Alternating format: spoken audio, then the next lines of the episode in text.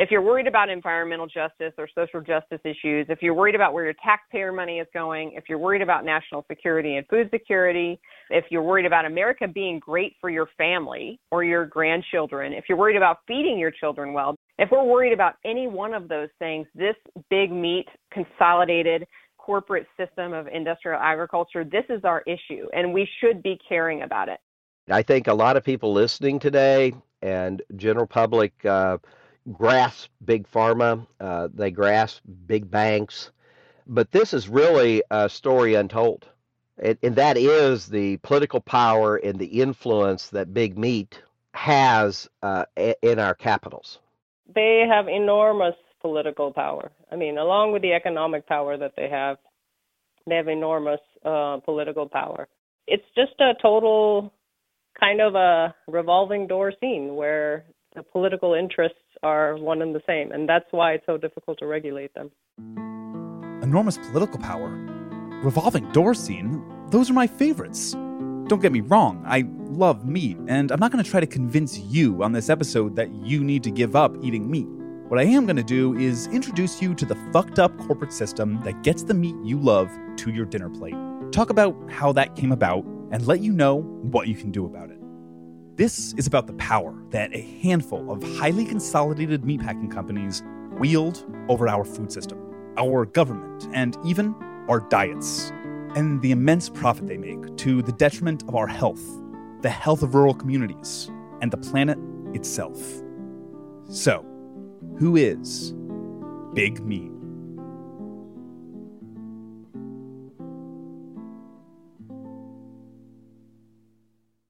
I want to start by answering that question very literally. Where does our meat come from? This is Leah Douglas. She's a reporter at the nonprofit Food and Environment Reporting Network. There's just a few companies that really control uh, most of the meat that you would buy in the supermarket. And there's three or four main meat sectors there's pork, beef, chicken, and other poultries. And in the beef sector, you know, we'll see that, for instance, four companies control 80% of the market. In poultry, four companies control something like 65 or 70% of the market. So that's way disproportional to there's many more companies than that in the US, but those companies have amassed a lot of power. And actually, some of the same companies are really dominant in chicken, they're also really dominant in pork, or they're also really dominant in beef. So it's not even four different companies for each sector. Uh, there's a lot of overlap there. So one of the um, outcomes of that has been, you know, when you go to the grocery store, there's way more than four products. You're at the beef count, you know, at the meat counter, the butcher counter, or you're shopping for poultry, for chicken, and there's dozens of options. But in reality, many of those brands all sort of link back to the same parent company that is extremely dominant. The key companies we'll be talking about in this episode are JBS, the largest meat processing company in the world, headquartered in Brazil. Smithfield, which does pork. They were acquired by a Chinese holding company in 2013. Cargill, which dabbles in everything and are controlled almost entirely by one family. Tyson Foods, a giant conglomerate built out of a one truck business during the Great Depression. And National Beef, majority owned by Marfrig, another Brazilian company. So that's JBS, Smithfield, Cargill, Tyson, and National Beef. Big meat. But you don't like go to the store and pick up a big sack of JBS meat. You never really see these names. This is Shefali Sharma, the director of the European office of the Institute for Agriculture and Trade Policy. You don't see their names in big letters on meat packaging in the store, but you see you may see brands like Aspen Ridge or Cedar River Farms or Blue Ribbon. That's JBS selling its beef. Tyson is Jimmy Dean or Hillshire Farms. Smithfield is Nathan's Hot Dogs or Farmer John or Farmland. So they have these real rustic, rural, like earthy names, but these are big conglomerates processing a lot of meat. Big Meat relies heavily on this image, this rustic American family farm, in both marketing and political messaging. But the industrial conglomerates couldn't be more different. Uh, so, uh, the family farm I grew up on, just to give you an example, my granddad, uh, he would say, "Boys, we're we're we're." I have a twin brother, so that's the boys. Uh, boys, we're, we're you know we're going to leave that space on that field because uh, And and his words were, you know, he said God's creatures need a little space too.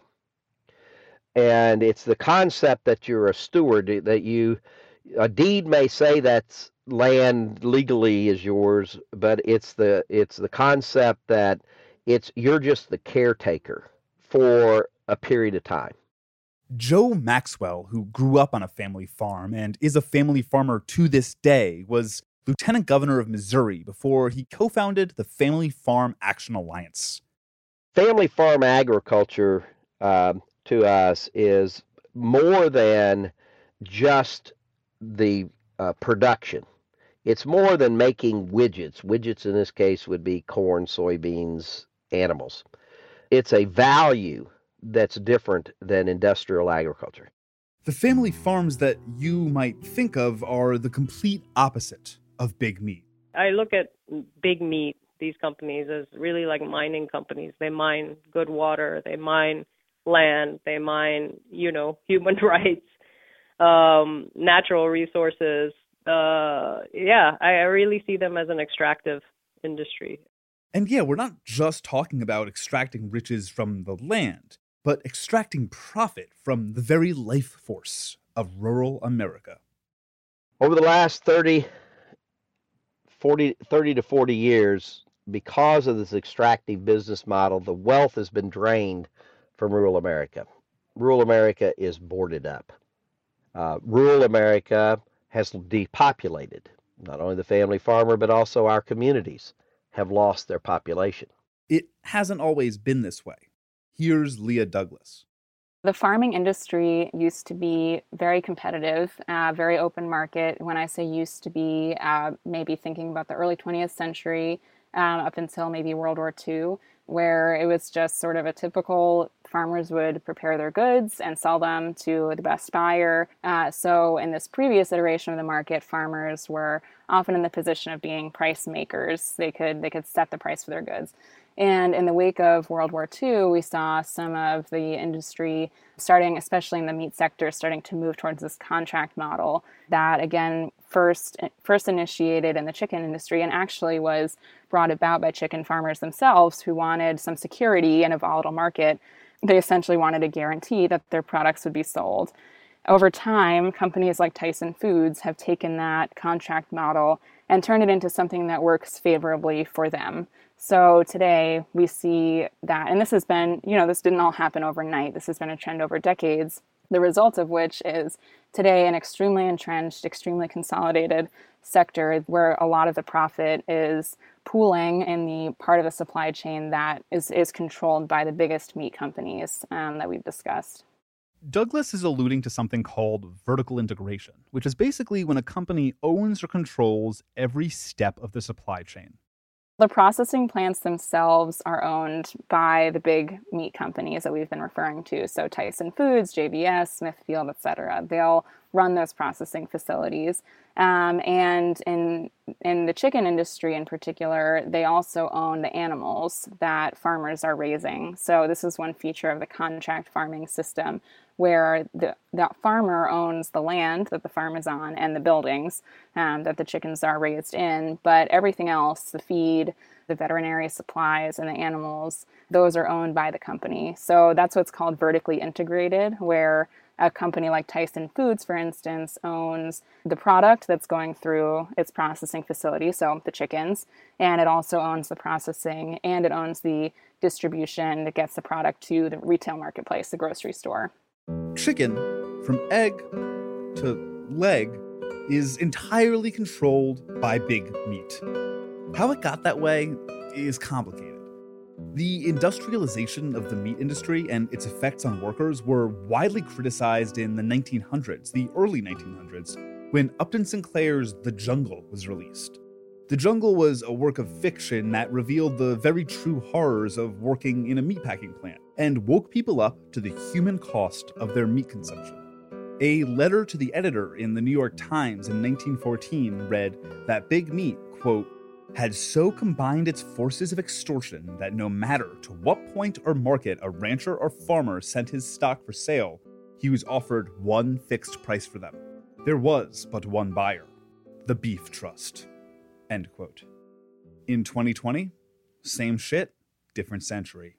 This is a big problem in the US, right? The way that we look at competition in the US is totally skewed against small producers. So it's all about how cheap can consumers get the end product. So as long as consumers are getting cheap meat, uh, companies are allowed to consolidate. And that's a really flawed way of looking at competition, right? The whole point of competition should be that farmers have more than one or two or three buyers to go to so that they can actually sell their product at the cost of production plus make a reasonable profit. But they don't. And throughout the 20th century, the meat industry only got more consolidated. In the 1970s, farmers were explicitly told by the Department of Agriculture go big or go home. Sherri Dugger, the executive director of the Socially Responsible Agriculture Project, told me more. So there was this guy who actually also came from Indiana. I'm not really proud to claim him, but his name was Earl Butz, and he was the Secretary of Agriculture back in the 70s under Nixon and Ford, both both presidents. He really pushed for corporate agriculture. That was his thing. So he started uh, early on in his career as a Secretary of Agriculture. He was encouraging overproduction. Essentially, he he got you know rid of policies that managed production his mantra was get big or get get out to the farmers, you know, across the nation during that time. He encouraged them to plant fence row to fence row, and he helped to put new policies into place that incentivizes only the biggest commodity producers.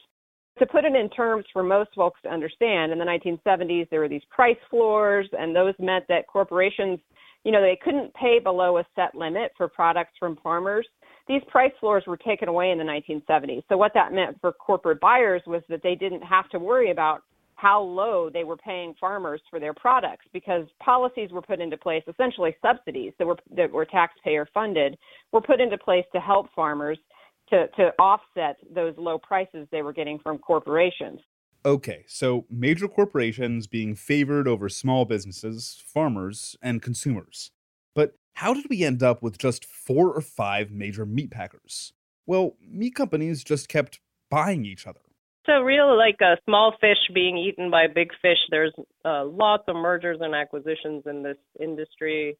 It's constantly consolidating, and smaller um, companies are constantly being um, swallowed up by these companies. We might end up with just one company that controls all of the meat. These mergers will continue. They will continue to consolidate as long as governments do nothing to actually uh, stop these these mergers and acquisitions, this is going to continue to happen. And of course, that's bad for those small family farmers. In terms of the decline, so there's farmers make up only about 1% of our population in the US.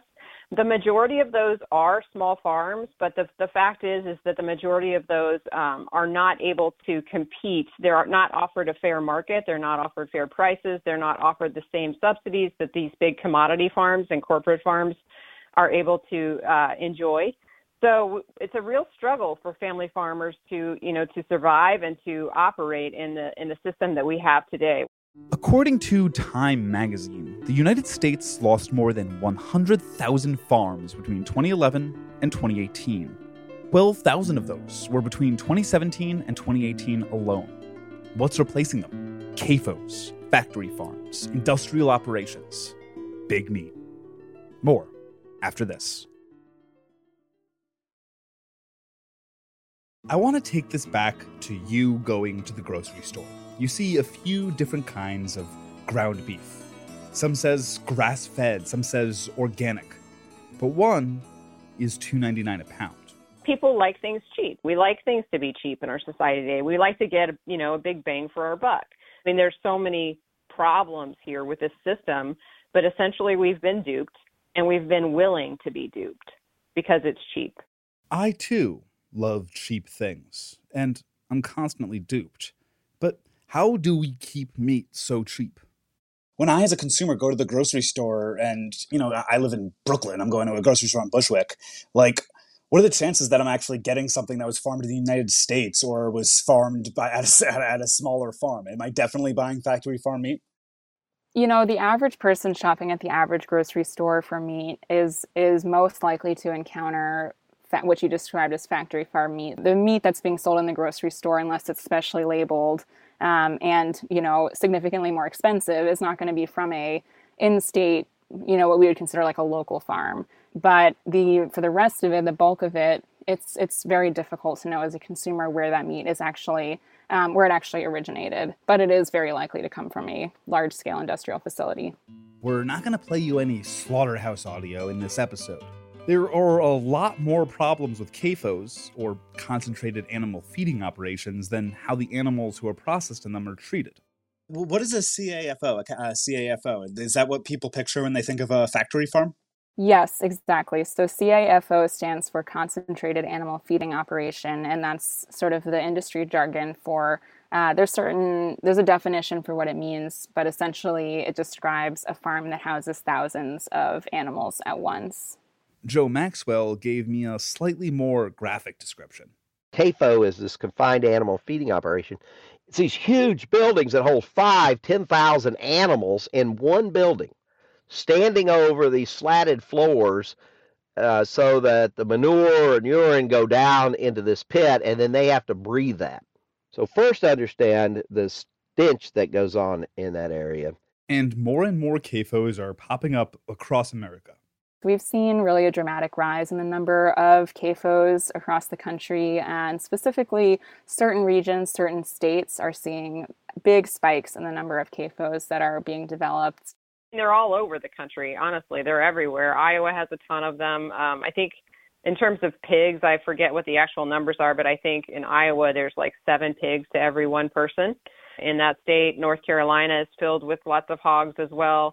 Um, but the fact is, is these operations also are often placed right next to, you know, dis, uh, communities of color, communities that don't have a lot of power. They're usually marginalized. They're, they usually uh, don't have a lot of funding to be able to to fight back against these operations coming in. So there's an environmental justice issue here as well in terms of where they're placing these operations next to communities that they know can't fight back. The environmental impact of CAFOs goes beyond just the surrounding area. Unfortunately, there's not very much oversight of the pollution that the meat industry creates. There are many water related laws and policies that oversee, for instance, the treatment and disposal of waste from major farms and how that's affecting the local groundwater or a local river and stream systems. Um, but even there, there's been deregulation and rollback in the Trump administration to reduce the amount of, of oversight for uh, major farms. And there's also, in terms of air pollution that comes out of these facilities, there is essentially almost no oversight or regulation of what chemicals and materials are being pumped into the air and breathed in by people who live near these farms. Over the course of the last decade or so, the meat industry and the farm industry has worked to unwind some more stringent regulations that would provide more information, at least, about what meat companies are, are polluting into the air. And today we don't have very much information or oversight of that. So we do know that there's a huge climate impact for these industries, but unfortunately, the regulatory and enforcement arm is not particularly strong. Yeah, right. Shouldn't somebody be stepping in and being like, yo, don't do this, it's ruining everything? Oh, never mind. I just remembered how the government works. Anyway. The current system is incredibly powerful, and as we talked about at the very beginning, the companies that control the meat sector in particular, they have a really a lock, a hold on regulators, on policymakers. And a lot of policymakers that focus on agriculture, whether in Congress, who's sitting on the agriculture committees, and so on, those tend to be legislators from farm states who are friendly to the biggest meat companies. They might receive donations from those companies. They might know people who work there personally, etc. So that's one of the reasons why we see so much policy that reflects the desires and interests of the meat industry. So that's really the big obstacle in reforming the meat industry is trying to detangle some of that influence. And this isn't just a conspiratorial theory about the power of big meat. Sherri Dugger saw this stuff firsthand, and Joe Maxwell worked in the Missouri government. Prior to this position, I was executive director for Indiana Farmers Union, and I also did a lot of work uh, directly with National Farmers Union. And I've been in on Capitol Hill lots and lots of times, and spoken to you know legislators lots of times, and oftentimes across the table voting you know against the things we were lobbying for with Farm Bureau because they were very corporate minded and and they are working in cahoots with the corporations and making sure that they're supporting agribusiness in legislation. They also had you know five times as many people there supporting their causes. They had they have millions and millions of dollars from their insurance businesses. The National Cattlemen's Beef Association, all of these organizations are just raking in money and, and taking it into Capitol Hill, unfortunately, and, and supporting these legislators who support them through policy. So there is definitely, like I said, a, a sword being, you know, wielded in in uh, Capitol on Capitol Hill and making sure that these policies continue to support these large multinational organizations. It's bipartisan too. To give you an example, the Obama administration campaign in 2008 adopted most all the policies we were advocating for and that we had developed wanted an inclusive economy, an economy that, regardless of, of uh, you know, this country has has uh, systemic uh, racial discrimination that goes deep within agriculture. And uh, the commitments were made to have an inclusive economy where everyone within that food chain, that supply chain, whether you was the farm worker, the immigrant farm worker, or or or the worker on the line, or the family farmer, you you to get your fair share of that and to bust the backs of these monopolies that that that that control this whole system. And yet, within about two years, we saw all the policy change and an abandonment of those commitments. What about President Trump? Surely he's fighting for rural America. In terms of you know our current administration, I mean, there's there's things going on and things being rolled back and protections and safeguards to our environment that are being rolled back daily that would make your head spin. The United States Department of Agriculture, the USDA, is not only responsible for ag policy, but also nutrition. Things like the Supplemental Nutrition Assistance Program, or SNAP, which you probably think of as food stamps. And guess who has a seat at the table? Big meat. You know, we help coin the fa- phrase and others that, you know, it's really USDA Inc. Uh, the United States Department of Agriculture controls all food policy. It, it controls uh, SNAP, nutritional programs, not just farmer programs, but our nutritional programs are housed at the United States Department of Agriculture. And if the listeners don't understand that, they really need to Google real quick and, and take a strong look because USDA, whoever the secretary is, has the power. I personally think of a satisfying meal as one that includes meat. I know that's like a pretty Western centric understanding, but that's what I know. It's also not entirely my fault. I've been brainwashed. Every five years, the USDA puts out a document called the Dietary Guidelines for Americans, basically, a committee written definition of what it means to eat healthy. The committee is built of scientists and nutrition and public health researchers. Obviously, no individual American has to follow the guidelines yet but it guides stuff like nutritional labeling and what food stamps can be used for. Lawmakers reference it for how school and prison cafeterias are supplied, and of course, it affects the American psyche. Americans are taught from a young age that they need meat, and USDA recommendations are a big part of it because that's what the scientists say.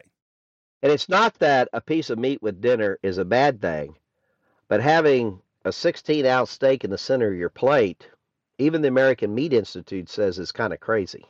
That's just on your birthday. That's it, right? Yeah, yeah, it's supposed to be just on your birthday. Even the classic food pyramid, which has since gone out of use, was influenced by big meat. The first draft was just the image of the pyramid with no serving sizes, making it look like you should eat less meat. Big Meat complained about it, and subsequent drafts added numbers of servings with ranges, suggesting way more meat consumption. Here's Leah Douglas so much of what we learn about nutrition um, has to do with dietary recommendations that are heavily influenced by the food industry. And by industry, I mean the companies that really make the product. So, you know, every lobby, every food sector wants to really make sure that their products are recommended by the government for a healthy diet. So there is an intertwined uh, relationship there. And, uh, it can create some mixed messages for consumers because we're not always necessarily seeing um, a healthy diet reflected in the dietary guidelines because of how it's warped by industry influence. The most recent guidelines were heavily lobbied by beef to avoid anti red meat language. The term red meat literally doesn't appear in the entire thing. They instead just recommend lean meats. An early draft did include language about red meat, but scientists from literally the North American Meat Institute successfully lobbied against public health officials to kill the red meat wording. So, like, lobbyists that good are expensive, right? So, who's paying for all of that? Here's Joe Maxwell. The first thing uh, we need to understand some of it is subsidized by the very farmers that are being driven out of business through what's called checkoff programs, commodity checkoff programs farmers have an assessment every time they sell something an assessment's taking out of that sale out of their check and goes into this government fund. That government fund the majority of that money winds up in the hands of trade lobbying and trade organizations that represent big meat. Farmers are paying for big meat to lobby against their interests. Here's Sherri Dugger. Checkoff programs are actually mandated tax programs on family farmers, on independent family farmers. That every so if I was raising cows and taking them into a processor to have them processed to be sold, you know, to sell the meat and get it into the market, I would have to pay like a dollar on every cow that goes into that processor. And so every one of those dollars on that cow that I have to pay, I'm forced to pay. Uh, that goes into a marketing campaign or a checkoff program is what they call it. And and actually those the recipients of that money is uh, the National Cattlemen's Beef Association, some of these big industry organizations, these big trade organizations that support the industry. So what they're supposed to do by law is to promote and market all types of the product. Uh, you know, the hog, uh, pork industry has one, the beef has one. All of these different checkoff programs, you know, like the um, beef, it's what's the, for dinner. That was a checkoff program marketing scheme. Like this classic. You know, I'm not easily annoyed, but I never liked the way the vegetables always fell off between the sirloin on my beef kebabs. I fixed that. I don't put vegetables on my beef kebabs. In fact, I believe that's why someone invented salad. Beef, real food for real people. So those programs, those marketing programs are to socialize us to, to understanding that we need these products all the time and to get them get us to buy these products all the time. But what they're actually doing is in a lot of ways they're they're supporting the commodity, the industrial agriculture system. They're programs that are built in, you know, that, that these farmers are forced to pay into that essentially in, in a lot of ways work against them. What really pisses me off about that is how much lawmakers lean on the image of the American farm in their political messaging, while advocating for policy that makes it more and more difficult for family farms to survive. Farm bills, agricultural legislation, all that stuff, for the most part, doesn't help actual farmers. And it's the small farmers who are literally paying for it. So, what have these decades of big meat owned legislation and supply chain control done to the American farmer? Farmer suicide is a huge issue. It's been really bad lately. These farmers, you have to try to understand this is probably likely a farmer who has, you know, um, inherited, so to speak, an, an a tradition in their family. They're, these are sixth, seventh, eighth generation farmers, and who wants to be that farmer who loses the family business, who who isn't able to sustain what has been going on for generations? Uh, most of us in agriculture over the time period of the 1980 uh, to now, uh, have either had a close friend, neighbor, or a family member, myself a family member, that has committed suicide uh, because they wanted to do it uh, with the values I described, and and by and they were put in a box um, of conflict. Um, you know, uh, they were unwilling, God love them, to move into that extractive profit based model, and it was costing them their farm. And they but they wouldn't change because that they were not going to farm that way, and instead they chose to take their life. Um, it has been a hard, uh, hard uh, story out there uh, for us to share oftentimes because it is very personal to us. The health of rural America is important for all of us. What is going on in rural America um, will is dictating all of our future, either from a health point of view or a climate point of view. This is where the rubber uh, hits the road is in rural America. If we're going to have solutions to some of the biggest problems we're facing, it will be because we reformed uh, these policies and stimulated rural America. Uh, so, uh, and I hope everybody can grasp uh, the dire need that America's family farmers need and how bad it is on the farm from this conversation. But I think the other thing I hope that the takeaway would be is that we're all responsible. We're all responsible because we make our choice at that retail grocery store. It's not just American farmers that our choices as consumers impact. Just because beef is marked American doesn't mean it was raised in America. So it's pretty likely you're eating Amazon deforestation beef. There are some loopholes in terms of our, our labeling for meat that allow products that um, that allow for the labeling of made in America for um, animal products where the animal was actually born and raised part of its life in another country and imported to the U.S. for maybe you know a final the final few months of its life and then being slaughtered or some amount of time. Um, and that can still receive a made in America or raised in America label. A live cow can be brought over from Brazil, which happens every day, shipped over from Brazil. It comes over live on a ship it comes to our border, goes through a USDA processing center, gets killed, gets processed, gets packaged, and then is labeled product of the USA and goes onto a grocery store shelf where 40% of our, our population at least really cares about buying American. And so they're buying products that they think were born and raised in, in the United States when in fact they're not. And that's not all. Remember, extractive industry. Big meat is a major contributor to climate change because of its emissions. Here's Shefali Sharma. The five big companies, meat and dairy companies, produce more greenhouse gas emissions than uh, Exxon or BP or Shell. I should, uh, you know, put a word of caution out there and say, by far, fossil fuel companies are the largest emitters, and so the focus should definitely continue to be on the fossil fuel companies. But that doesn't mean we let meat and dairy companies off the hook. You know, agriculture is still you know, the food system is up to 37% of total global greenhouse gas emissions. And the meat industry is a big part of that. Big meat is literally destroying the world. More after this. We're all living through the coronavirus pandemic, and you probably experienced meat shortages or price hikes earlier this year. That's an entirely predictable consequence of consolidation, the big meat situation I've been talking about. And coronavirus has actually made some of these major issues with big meat really visible. There is a serious crisis facing uh, food processing and meat packing facilities right now in the COVID 19 pandemic. We've seen uh, just widespread outbreaks of the virus at facilities all over the country and also increasingly on farms uh, and, and production facilities.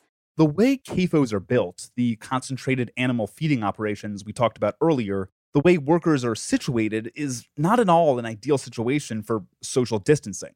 What we've seen with COVID 19 is that there's an absolute lack of humanity in our food system right now. I think we're seeing it every day in terms of what's happening at the meatpacking plants. Almost all of the meatpacking facilities are open, and all of those workers are required to report for work or risk losing their jobs. So, the outcome of this has been hugely dangerous for workers. Many plants are still seeing very high rates of absenteeism. Either workers are sick, they're caring for a sick family member, or they're just too afraid to go into work and rolling the dice to say, I don't want to contract this potentially deadly disease. There are definitely advocates, worker advocates, who would say that over the course of the pandemic, these workers have been treated as disposable Again, they tend to be low income. They might not be native English speakers, might be disproportionately people of color, again, might be disproportionately living in households with multiple families. All these factors, which, you know, are, are all sort of linked together. And then, of course, it spreads to the local communities. Even more bad news for the people who've already been dealing with the local CAFOs for years. Coronavirus has made it clear how fucked up our carno agriculture system really is. So right now, if you look at the media, you know, mainstream America is seeing our industrial agriculture system crumble underneath COVID-19. And these, these, you know, meat packing plants and these workers who have low wages already and poor working conditions already and who are literally dying because they're being forced to go back into work into an environment that's not protecting them and not keeping them safe. And so, you know, the mainstream average eater can see these stories now and they can begin to understand the harm of this system. But at the very same time, SRAP, or my, the organization that I lead, who works to help communities fight or oppose these uh, concentrated animal feeding operations either expand or be constructed in the first place, we're getting calls almost every day with new permits that are coming in for across the United States where people are very worried about these operations opening up. So we have millions of animals being killed during this COVID crisis and actually literally just buried into the ground, turned into compost, whatever they need to do just to get rid of them because we have a bottleneck in the processing system. And at the same time, people are still getting permitted and they're still, you know, opening up and going through the motions of opening up new operations. So there's obviously a huge, very real, very apparent problem in our system, and yet people are still just moving through the, the essentially through the line, getting new operations set up. That's right. More CAFOs are getting permitted, and big meat is growing because Americans like things cheap when we say cheap meat, it's artificially priced, and it's artificially priced because we don't internalize. These companies don't internalize any of the environmental or the public health costs, whether it's um, you know nitrate pollution, whether it's uh, antibiotics and antibiotic resistance, or any of these other things that are generated from the system. Have you guys ever read or seen the play Waiting for Godot? There's this one repeated line nothing to be done. Fixing our food system is one of these big problems it seems like we can't do anything about. Because we can't get the world to quit meat, and people like things cheap. Solving this problem will mean sacrifice sacrifice of convenience, of the cheapest meat, of our usual diets. There is another way of doing this. There's another way of raising chickens. There's another way of raising pigs. There's another way of treating uh, farmers and workers in the food system. And we've just gotten so used to just having all of this at the cheapest way possible and not really uh, understanding uh, that all of what goes on behind the scenes in this. And are we willing to take a look and say, actually, I want decentralized food system. I want to have local local food. I want local slaughterhouses. Supporting family farms and rural communities is a big part of this. Here's Joe Maxwell. You know, our farmers are struggling. Uh, it's it's rough on the family farm. I walk my farm uh, almost daily, and I want to be a good steward. I want there to be another generation that cares. I want to know that when the person eats what I raise, that they don't have to worry about what it just did to them. I want them to be happy that they know that it provided them the nutrition they needed and it tasted good the price for not selecting that family farmer's product is my way of life. Second, think about your own health. Just research uh, the health consequences of the industrialized food and meat system. Think about your own health, personal health, and your community's health. Think about uh, those uh, communities of color smelling the stench and how you're purchasing that industrial meat are really contributing to the demise of their health and of their community and of their prosperity. Uh, think about uh, the environmental cost. Um, we, we, we have to change the way in which we're going about. We need a, a reformation in our culture system. We only have the clock is ticking on whether we'll even be able to raise food, uh, and that's real. Uh, climate change is real, and we need to have good stewards. We need to have those farmers that are regenerative type agriculture, pasture based. Uh, we need those kind of farmers that care. So, you just listen to all this and maybe feel guilty and want to do your part to support small farms. What do you do? So I think it's a matter of making a choice. If people can do one thing, which is to buy their dairy, their eggs, and their meat products, their protein products from local farms, that right there is huge. I would also suggest one of the things uh, to do is locate uh, your farmer's market and look at their vendor list, something that simple. Many of those farms, uh, off season or otherwise, sell direct. The more we can grow these markets, the more efficient they become, and the more the price will come down. Uh, so the more the consumer pulls through on these available markets that are there, uh, the the more efficient those business models become, and the more that consumer can see price savings. But like, don't forget, it really isn't your fault. These people, from big meat to big oil to big plastic, try to put the onus of responsibility on the consumer. But come on, compare your effect to that of a multinational conglomerate. There's been a lot of discussion over the years around the power of consumers to affect how our food is grown. There's been um, you know the the emergence of the farmers market movement where now there's farmers markets you know in every major city and many rural places all over the country um, whether it's pushing for organic and the, the huge rise of the organic industry at the same time, exactly what you've described, we've seen a limit for how much consumer action alone can do to really have major impact on how our food is is grown, is shipped, how the animals are treated, how the farmers are treated, how the workers are treated. Um, there's just only so much that can be done from the consumer perspective. So in my work, I really especially try to explore what can be done at the regulatory level, at policy, at the federal or state or local county level um, from sort of the top down as opposed to waiting and relying on consumers to give feedback about, you know, this is what I want to see. Um, so there, there's a big shift um, and question there around whether it's possible to to move some of that momentum from consumers into really um, individuals seeing themselves as voters who can have regulatory and policy impact as well in the food system. Ultimately, it's a question of getting the government to do what it's supposed to do. What we would advocate for is uh, enforcement of our antitrust laws. You can be too big. It's not healthy for rural communities or consumers or farmers to have only four big companies controlling our food system. It's not healthy financially, it's not healthy to our own personal health, to our community health, and it's not healthy to our environment or to our drinking water, to our land.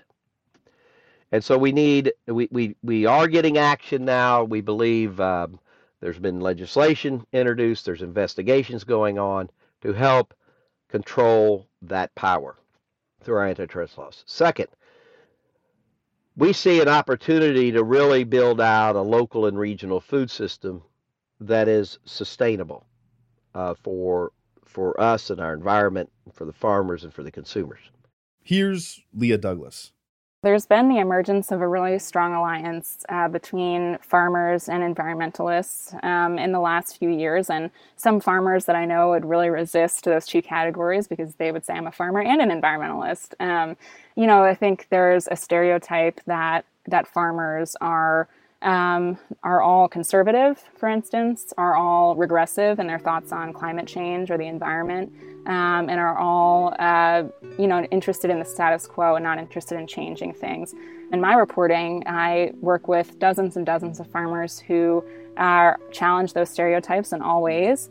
Um, and who are very invested in seeing this model become more sustainable. So the Green New Deal uh, was one is one leverage point that many farmers are rallying around to say, you know, there's work to be done in this policy. There's improvements that need to be made for how it talks about farming and agriculture, but it's the best shot we've got and we should support it. So that's been a great example of just how in some ways, this conventional status quo system has has made sort of new odd bedfellows out of everyone who wants to see it change, including in this case, you know, young progressive environmentalists, urban city dwellers um, who support the Green New Deal, with farmers who might be taking action on an environmental issue for the first time. And you're probably sick of me saying this, but if you care about this, get involved with your local politicians. One of the things I would let your listeners know is uh, amazingly enough, I just kind of left the farm and walked into a member of Congress's office and said, I, I want to help this because this person was fighting hard for us. I said, I want to help this person get reelected. We've got to have more of these folks. And, uh, and they put me to stuffing envelopes. And before I knew it, I was doing other things for them. And I realized how easy it was uh, to take action, to be an individual and be able to stand up for what you know is right and do something about it. People, again, I think often see farm and agriculture issues as mainly rural, as not really um, being affected by what people who don't live in farming communities think. But there is an opportunity to engage. Um, you know, there are some legislators who are very interested in this issue outside of those communities. So there's probably an opportunity to get involved uh, at that level and at the local level, wherever you are. One of my previous positions as an executive director for a, another organization, we did this Plate to Politics program where we encouraged, we did workshops and we encouraged people to run for office who might not have considered running for office. I think we needed, not only do we need diversity in our food and agriculture system desperately, but we need diversity in our, our legislative system. And so I, you know, that's another thing consumers can start thinking about or eaters can start thinking about is how can they play a part, whether that's on a school board and, and you can make decisions about what, how the school sources their food or whether that's in, you know, city councils, town councils, state houses, all the way up to Capitol Hill. People don't understand how important it is to engage and to be active and to, you know, they're standing on their own truths. They are experts in on the issues that they know and that they live every day. So people oftentimes don't believe they're ready to run for office or that they're capable of running for office. But once you start talking to them and, and getting them to understand all the different ways that they can participate in their communities and all the change that they can, in fact, you know, affect, they start to understand that it's really worth it to, to go out there and to take a risk and to essentially put themselves, you know, um, at ill ease for a little bit just to see if they can do it. And a lot of people do it and they, they change their minds and they go out there and run for office and they create huge change within their communities. So I would say people are standing on their truth and, and they need to speak it and live it and they can change the world with it. I still love meat. I'm gonna keep eating beef, pork, chicken, even other poultries, whatever those are. Today we talked about how big meat is destroying rural America and the world. But there's another way a decentralized local food system that supports small farmers and independent ranchers. A food system that isn't inhumane and doesn't treat workers as disposable or destroy the environment. Being aware of where your meat is coming from as a consumer and a voter is something you can do today. You have the power to dismantle big meat and still get to have a steak once in a while. On the next episode of Who Is, we're looking at another company that extracts wealth from everywhere, and which has made the man who founded it the wealthiest human being on the planet. It's Jeff Bezos. Next week. A sincere thank you to our guests. Leah Douglas, an associate editor and staff writer at the Food and Environment Reporting Network, where she covers the business and politics of food, agriculture, and the environment. Sherri Dugger, Executive Director of the Socially Responsible Agriculture Project. Joe Maxwell, former Lieutenant Governor of Missouri and co founder and president of Family Farm Action Alliance. And Shefali Sharma, the Director of the Institute for Agriculture and Trade Policy's European Office. Who Is is a podcast from Now This. I'm Sean Morrow, senior producer and writer. Michael McDowell is our producer. Kinsey Clark is our associate producer. Editing and mixing by Will Stanton. Production support from Pedro Alvira, Rob Baynard, and Amanda Earle. Ron Flats is our senior producer. Our executive producers are Nancy Hahn, Brett Kushner, Sarah Frank, and Mangesh Hattikudur. At Now This, Tina Exarhos is our Chief Content Officer, and Athan Stephanopoulos is our President. Special thanks to PJ Evans, Matt McDonough, Devin Rogerino, and Elias Acevedo for their excellent work on the original video series of Who Is, which you can find on Facebook and YouTube. Special thanks to Chloe Waterman. Who Is, the podcast, season two, new episodes out every Tuesday. If you like the show, don't forget to rate and subscribe and tell all your friends.